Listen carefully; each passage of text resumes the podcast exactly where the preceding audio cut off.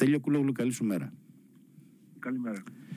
Ε, στην αρθρογραφία σου τις τελευταίες εβδομάδες επιμένεις πολύ σε αυτό το οποίο παίχτηκε σε όλη τη δεκαετία του 90 στη, όταν ε, τέλειωνε ο ψυχρός πόλεμος και άλλαζαν τα σύνορα και οι γεωγραφίες και ιδίως σε αυτή την τεράστια μεταβολή την επανένωση των δύο Γερμανιών ε, και τις διαβεβαιώσεις που πήραν τότε οι Ρώσοι όλα αυτά έχουν βγει στην επιφάνεια είναι όλα τα, τα, τα αρχεία τα, τα αμερικανικά και τα ρωσικά και τα γερμανικά. Τα οποία δεν τα ξέρει και πολύς ο κόσμος. Τι έγινε το 90 τι έγινε μετά με τον πόλεμο της Γιουγκοσλαβίας με τους βομβαρδισμούς με τα εμπλουτισμένα ουράνια ε, και τι έγινε ακόμη και, στην, ε, και την ε, 11η Ενάτου όταν ο Πούτιν έδωσε πλάτη στις Ηνωμένες Πολιτείες, είχε την Τσετσενία ανοιχτή, ένα μεγάλο παζλ εξελίξεων το οποίο έχει αποκριβεί και έχουμε μείνει μόνο με, τα, με το Μεϊντάν και την ε, Ουκρανία και βέβαια αυτή την ε, ομή και βίαιη παραβίαση κάθε έννοιας διεθνούς δικαίου από τον ε, Πούτιν με την εισβολή. Πώς τοποθετείται η Ευρώπη σε αυτό το πράγμα; Και σαν άνθρωπος που έχει ζήσει στις Βρυξέλλες από μέσα τώρα αλλά και σαν δημοσιογράφος που είχες γνώση όλου αυτού του μεταψυχροπλωμικού κόσμου.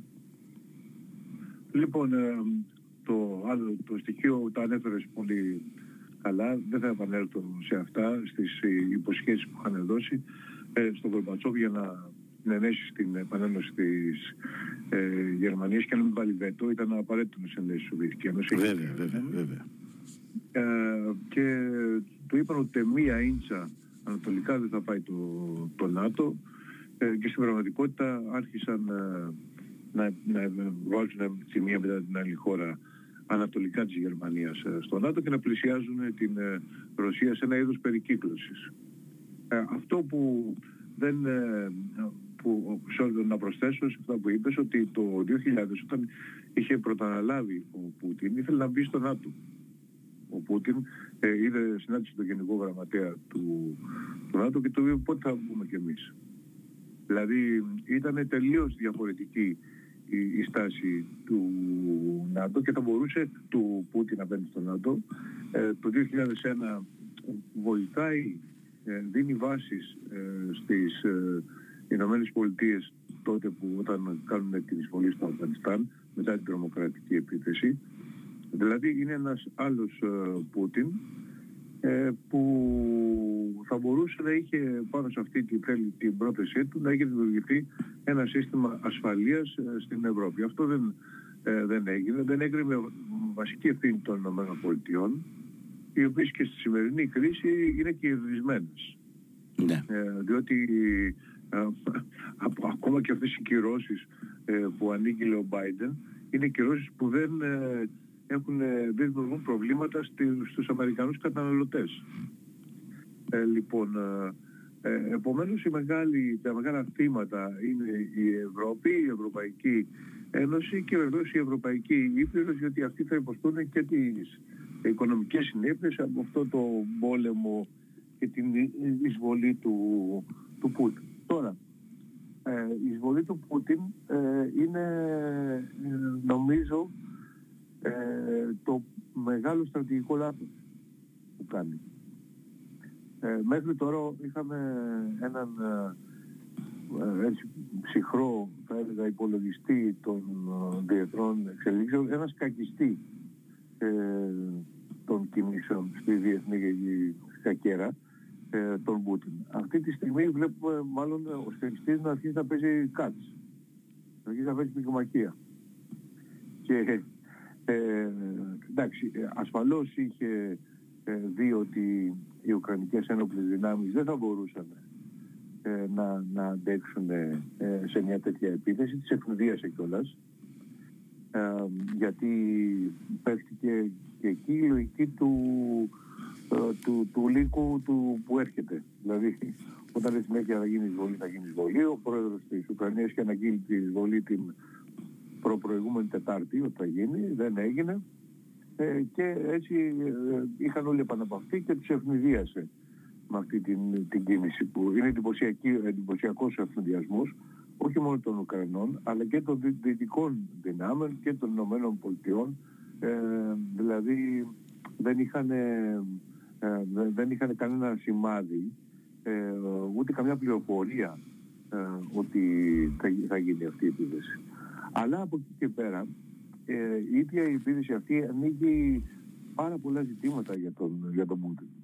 Ε, ανοίγει ζητήματα και στις σχέσεις του με, το, με τη διεθνή κοινότητα, αλλά ανοίγει ζητήματα και εσωτερικά, διότι προφανώς υπάρχουν και οικονομικές δυνάμεις και ολιγάρχες και τα μέσα στη Ρωσία που πλήττονται και θα έχουν μεγάλο πρόβλημα από τις κυρώσεις. Άρα ανοίγει και, ανοίγει και εσωτερικά με το πέρα τις ε, ε, ειρηνιστικές ε, εκδηλώσεις μέσα στην ε, Ρωσία. Που ήταν εκτε, εκτεταμένες ήταν. Και πολύ ενδιαφέρον. Ναι, ναι, ναι. ναι. Σε καθιστώς ε, ιδιαίτερα αντιδημοκρατικό να κάνεις ε, ε, εν καιρό πολέμου να κάνεις ε, ε, πορεία διαμαρτυρίας. Είναι ένας λαός που ξέρει βέβαια τι σημαίνει πόλεμος και τι σημαίνει θυσία εκατομμυρίων ψυχών. Ίσως και αυτό ναι, είναι. Δεν δε θέλουν, δεν θέλει πόλεμο ο ρωσικός λαός. Ναι, για πρώτη φορά ας πούμε, έχουμε, και εμείς έχουμε ένα διχασμό της, ε, ε, της κοινής γνώμης στη Ρωσία. 45% είναι υπέρ, 40% είναι κατά. Ναι. Σε μια τελευταία δημοσκόπηση που έγινε ε, που, από ανεξάρτητο Ινστιτούτο. Άρα ε, ανοίγει μέτωπα και εσωτερικά και ανοίγει μέτωπα και, και διεθνή ο, ο Πούτιν. Επίσης ε, όλη αυτή το ήρεμο στυλ, το φιλοσοφημένο κάπως που είχε προσπαθήσει να περάσει το προηγούμενο διάστημα τώρα ε, έχει δώσει τη, τη θέση του σε ένα σχεδόν παραλήρημα ε, στο οποίο από τη μία μεριά λέει ε, ιστορικές ανακρίβειες πολύ μεγάλες ε, για, κυρίως για την περίοδο ε, την Σοβιετική ε, και από την άλλη τη μεριά καταφεύγει σε πολύ ακραίες εκφράσεις όπως ε, την απειλή του πυρηνικού πολέμου ότι όποιος τολμήσει να... Σε 7 λεπτά είπε, ναι. Ναι, θα, θα, θα έχει συνέπειες που δεν θα μπορούσε ποτέ να φανταστεί. Να φανταστεί. Την, ε, ναι, επομένως απειλεί με πυρηνικό πόλεμο ε, ποιους τώρα, δεν ξέρω, τη Δύση, ενδεχομένως ναι. τις γειτονικές, τις γειτονικές χώρες που θα ήθελαν να α, τις πρώην κομμουνιστικές ανατολικές, δηλαδή Πολωνία, ε, Σλοβακία κτλ. που θα ήθελαν να ε, βοηθήσουν το, την Ουκρανία. Ε, δεν ξέρω, αλλά πάντως ας πούμε έχουμε έναν άλλο... Ένα Μια υπερθέρμανση ενός πολύ ψυχρού και υπολογιστικού παίκτη. Αυτό, αυτό μας λες. Είναι και είναι ενδιαφέρον βέβαια.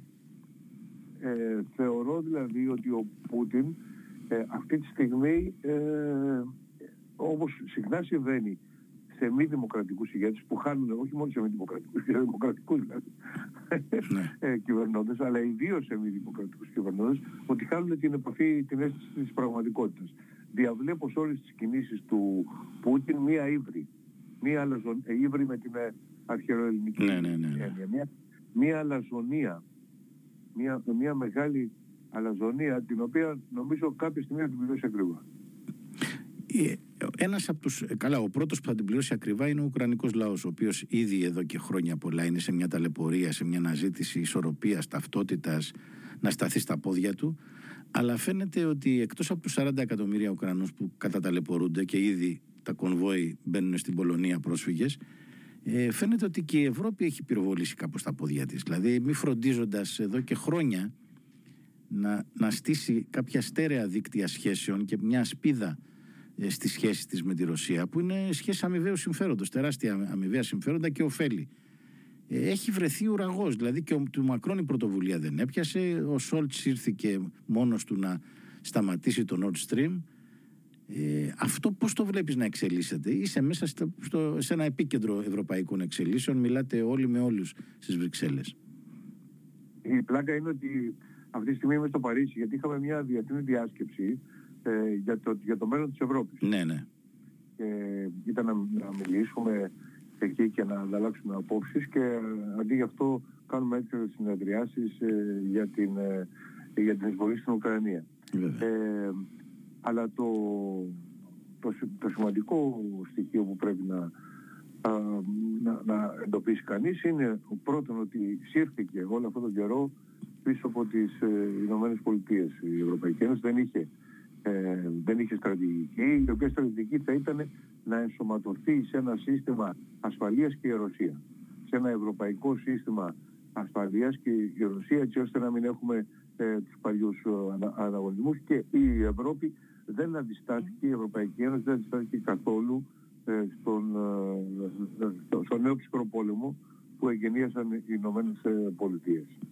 Ε, νομίζω ότι η ευρωπαϊκή ηγεσία είναι πολύ κατώτερη των περιστάσεων. Αυτό είναι το ένα. Τώρα το δεύτερο, και, και όπως και πιστεύω ότι οι, οι Ηνωμένες Πολιτείες είναι πραγματικά οι κερδισμένοι από αυτή την, όλη την, την εξέλιξη.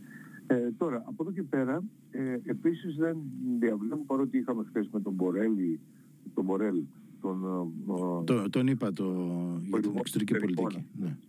Της Ευρωπαϊκής Ένωσης είχαμε μια ε, συζήτηση, ε, δεν διαβλέπω ε, κανένα, ε, καμιά σαφή στρατηγική αντιμετώπιση. Θα γίνουν κάποιες κυρώσεις, μπορεί να είναι ασφαλώς είναι πιο σημαντικότερες από αυτές τις κυρώσεις της Δευτέρας που αποδείχθηκαν πολύ λίγες και φυσικά δεν, μάλλον έσπρωξαν τον Μπούτι να προχωρήσει παρά τον, τον, τον σταμάτησαν, επιβράδυναν τις κινήσεις του.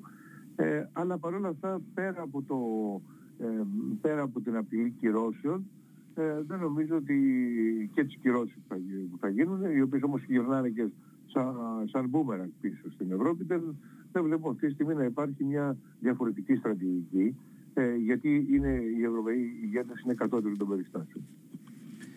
Οι, οι πρώτες συνέπειες ε, αφορούν μάλλον την ε, πίεση που θα δεχθούν ε, ενεργειακά από, από τις τιμές της ενέργειας γιατί φαίνεται από θέματα επάρκειας δεν πρόκειται ούτε, ούτε οι Ρώσοι έχουν καμιά διάθεση να διακόψουν τις ροές απλώς θα υποφεληθούν από την εκτείναξη των τιμών. Αυτό επηρεάζει άμεσα κυρίως την Γερμανία και την Ιταλία, τις δύο μεγάλες βιομηχανικές χώρες που εξαρτώνται πολύ από το ρωσικό αέριο και από το ρωσικό πετρέλαιο, την Αυστρία και την Ελλάδα. Ε, αυτό, και αυτό βρίσκεται τώρα σε μια φάση όπου προσπαθεί και με, τα, και με νέα εργαλεία και χρηματοδοτικά και θεσμικά, γιατί το Ταμείο Ανάκαμψης είναι ένα νέο εργαλείο για την Ευρωπαϊκή Ένωση. Η ίδια η Κομισιόν να διαθέτει πόρους δικούς της προς τα κράτη. Σε μια φάση λοιπόν που πάει να, να βγει από την πανδημία και να ξαναπιάσει κάποιου ρυθμού ανάπτυξης, τρώει το χτύπημα της ενεργειακής κρίσης και της γεωπολιτικής αναταραχής μες στη γειτονιά της. Σε αυτό βλέπεις να προκαλεί μια αφύπνιση σε επίπεδο των μεγάλων πρωτεύουσών τουλάχιστον. Γιατί δεν περιμένεις τώρα να κάνει μια κοινή ευρωπαϊκή πολιτική η Λετωνία με την Εστονία και την Πολωνία και να την ακολουθήσει η υπόλοιπη Ευρώπη, αλλά μεταξύ Παρισίων και Βερολίνου τουλάχιστον. Και με τη Ρώμη μέσα και με. Ε, εντάξει, ε, ενδεχομένως να, να λειτουργήσει ε, κάτι. Μια, ως, αφύπνιση δηλαδή, Στέλιο Κουλόγλου το λέω. Αφοπνιστικά. Προς το παρόν δεν, ε, δεν βλέπω τέτοιου είδους μεγάλες κινήσεις ε, να γίνονται. Ο, ο Πούτιν άδειασε τον Μακρόν. Ναι, ναι, ναι. ναι. Και τον έστειλε, ναι, τον έστειλε κουβά πρώτων εκλογών του κιόλας. Έχει πάει για εκλογές. Και ενώ είχε πάει ακριβώς για να κερδίσει τις εκλογές, παίζοντας και το ρόλο ε, του παγκόσμιου διεθνούς ειρηνευτής. Ναι, ναι. Τον άδειασε. Ενδεχομένως ε, να ήθελε να δώσει όθηση και στις ε, ακροδεξιές δυνάμεις της Γαλλίας με τις οποίες ο Πούτιν έχει πολύ καλές σχέσεις με την Μαρίν Λεπέν και τους υπόλοιπους. Και ο Αλεξάνδρ ε, Ντούγκιν, ο μέντορας του. Ναι, και, και χρηματοδοτεί. Βέβαια, βέβαια. Συναντήσεις, υπάρχουν δίκτυα, ναι. Ναι. Ο Μπόρις Τζόνσον είναι μια περίπτωση, εντάξει, ε, ε, που δεν είναι ο ίδιος πολύ, πολύ αποδυναμωμένος. Οι Γερμανοί έχουν ε, αντιφάσεις και συγκρούσεις μέσα στην κυβέρνησή τους διότι ε, βλέπουμε ότι οι δημοκράτες είναι περισσότερο ψάχνουν για μια συμβαστική λύση με ναι, ναι. η πράξη είναι, είναι πιο πολύ αντιθετή, με την, έχουν πιο επιθετική πολιτική. Ε, επομένως όταν δεν έχουν λύσει ούτε τις εσωτερικές τους ε, αντιθέσεις, ο, ο Ντράγκη είναι μια ε, η πιο ίσως σοβαρή περίπτωση ε, η φωνή του οικονομικού πραγματισμού, ας πούμε, που ξέρει και τα όρια. Ναι, αλλά δεν, δεν ξέρω κατά πόσο ο Ντράγη... Να γύρει, να γύρει τη ζυγαριά, ε. Ναι. Ε, ε, επομένως, ε, δεν βλέπω. Δηλαδή, ο, ο καθένας θα, κινηθεί μόνος του και ας ελπίσουμε ότι θα υπάρξει τουλάχιστον ε, μία, μία ανοχή απέναντι στα νέα οικονομικά προβλήματα που θα προκύψουν και δεν θα επανέλθουν οι, οι στενοί δημοσιονομικοί κορσέβες το 2023 γιατί πλέον αυτό ειδικά για τις χώρες τις πιο ασθενείς και όπως και εκτεθειμένοι στο χρέος. Όπως είναι η Ελλάδα βέβαια. Θα, θα ήταν εφιάλτης, εφιάλτης. Να, είναι το, να έχεις το, το, το, το πανδημικό σοκ, να έχεις την ενεργειακή κρίση, να έχεις το, το κύμα ακρίβειας στα όλα τα εμπορεύματα και να έχεις και δημοσιονομική ασφυξία και πειθαρχία. Είναι συνταγή κοινωνικών αυτά, καταρρεύσεων. Ε; Ναι, όλα αυτά θα μπορούσαν να είχαν αποπευθεί. Αν, αν είχε ακολουθηθεί μετά την πτώση του τείχους και τη τέλος της Σοβιετικής Ένωσης μια διαφορετική πολιτική. Δεν είχε ξεκινήσει η επίθεση εναντίον της ε, Ιουκοσλαβίας ε, το 1999, ο βομβαρδισμός της Ιουκοσλαβίας. Κομβικό ε, σημείο αυτό βέβαια. Πολύ, πολύ κρίσιμο σημείο που ήταν από το ΝΑΤΟ, ήταν χωρίς την, το, τον ΟΗΕ, το Συμβούλιο Ασφαλείας, ε, όπως επίσης και ο πρώτος, ε, με τη, με, η πρώτη με τη βία αλλαγή συνόρων ε, στην Ευρώπη που έγινε με την Κωσυφοπέδη. Στο Κόσοβο, βέβαια. Όταν, βέβαια, βέβαια. Ε, ε, όταν λοιπόν ε, αλλάζεις τα, τα σύνορα της Ευρώπης για πρώτη φορά χρησιμοποιώντας βία, κάπου θα το πληρώσεις αυτό. Και θα, να, θα έρθει μια απάντηση. Τώρα και το πληρώνει η Ευρώπη τώρα. Δεν και βλέπω και τους πράσινους, ναι. τους πράσινους από τους Γερμανούς, ε, οι οποίοι δεν έχουν ακόμα αποκηρύξει την εστρή υποστήριξη που δώσαν το 1999 στον, στο βομβαρδισμό της, ε, της Ιουγκοσλαβίας. Είχαν γεμίσει την Ιουγκοσλαβία εμπλουτισμένο ουράνιο τότε. Ήταν με, με, τα ναι. βλήματα εμπλουτισμένου ουρανίου και τα μαζεύανε στα χωράφια. Ε, είναι, είναι αυτά τα, ναι, είναι, ήταν τότε αυτή η τρέλα όλοι και ο Κουσνέρ και οι, οι Γάλλοι ας πούμε οι νεοφιλελεύθεροι ε, πανηγύριζαν για, την, ε, για το βομβαρδισμό των ε, δαιμονικών ας πούμε Σέρβων του Μιλόσεβιτς αλλά ήταν η ίδια δαιμονική και απάνθρωπη μεταχείριση. Ήταν απανθρωπία εναντίον της απανθρωπίας. Και αυτό το τραύμα υπάρχει ακόμα, το βλέπεις Στέλιο Κουλόγλου, ε, στις ευρωπαϊκές πολιτικές. Κανείς δεν μιλάει για την Κουσλαβία και την, το διαμελισμό της. αυτό είναι σαν να μην έχει. Ταμπού, σαν, να ξεκινήσαμε, σαν να ξεκινήσαμε από τον, από τον Πούτιν. Φυσικά η ενέργεια του Πούτιν είναι τελείως απαράδεκτη. Ε, βέβαια. Ε, είναι, είναι χοντροειδής παραβίαση ε, του διεθνούς δικαίου, ακόμα και μεγαλύτερη και από την, ε, από την 1999, γιατί έχουμε και εισβολή στο ξένο έδαφος και μάλιστα όχι σε αφισβητούμενες περιοχές, εδώ έχει φτάσει έξω από το Κίεβο. Ε, αλλά, ε, αλλά όλο αυτό είναι ε, ένα παζλ που ε, και στο μπάζι αυτό παίζουν σε ρόλο όλα τα κομμάτια. Και αυτά που βάζεις πριν και αυτά που βάζεις μετά για να το Εδώ τώρα δεν υπάρχει ούτε η Γιάλτα ούτε το Πότσταμ. Έχουμε φτάσει το 2022 και παρελάβουν τα άρματα του, τα ρωσικά στο, στο Κίεβο. Αυτά είναι, είναι κοσμογονικές. Ε. Αλλά έχει προηγηθεί η Ιουγκοσλαβία, όπως πάρα πολύ σωστά λες. Και το οποίο τίνουμε όλοι να το ξεχνάμε. Βρισκόμαστε σε μια, δηλαδή είναι μια, αυτό που έγινε χτες ε, με την εισβολή είναι μια επίσης ε, κοσμοϊστορική Βέβαια. θα έλεγα. Ε, είναι κάτι το οποίο αλλάζει ε, τον παγκόσμιο χάρτη και αλλάζει και την παγκόσμια συμπεριφορά. Διότι από τη στιγμή που, που γίνεται ανεκτή και, δεν, και έχει, έχει φτάσει να γίνει η, η ξένη εισβολή σε κάποιο έδαφος με όποιο πρόσχημα ε, προστασία μειονότητας. Δημοκρατίας, ο άξονας του κακού, τα έχουμε δει. Αλλά είναι, είναι αυτό είναι.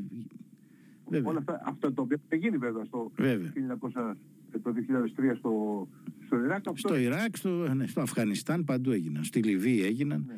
Λοιπόν, αυτό τώρα μεταφέρεται η, η, η ιστορική πρωτιά είναι ότι αυτό το πράγμα μεταφέρεται και στην Ευρώπη. Στο ευρωπαϊκό έδαφος. Στέλιο Κούλογλου, σε ευχαριστούμε πολύ για το χρόνο που μας διέθεσες από το Παρίσι. Ε, θα τα πούμε ξανά.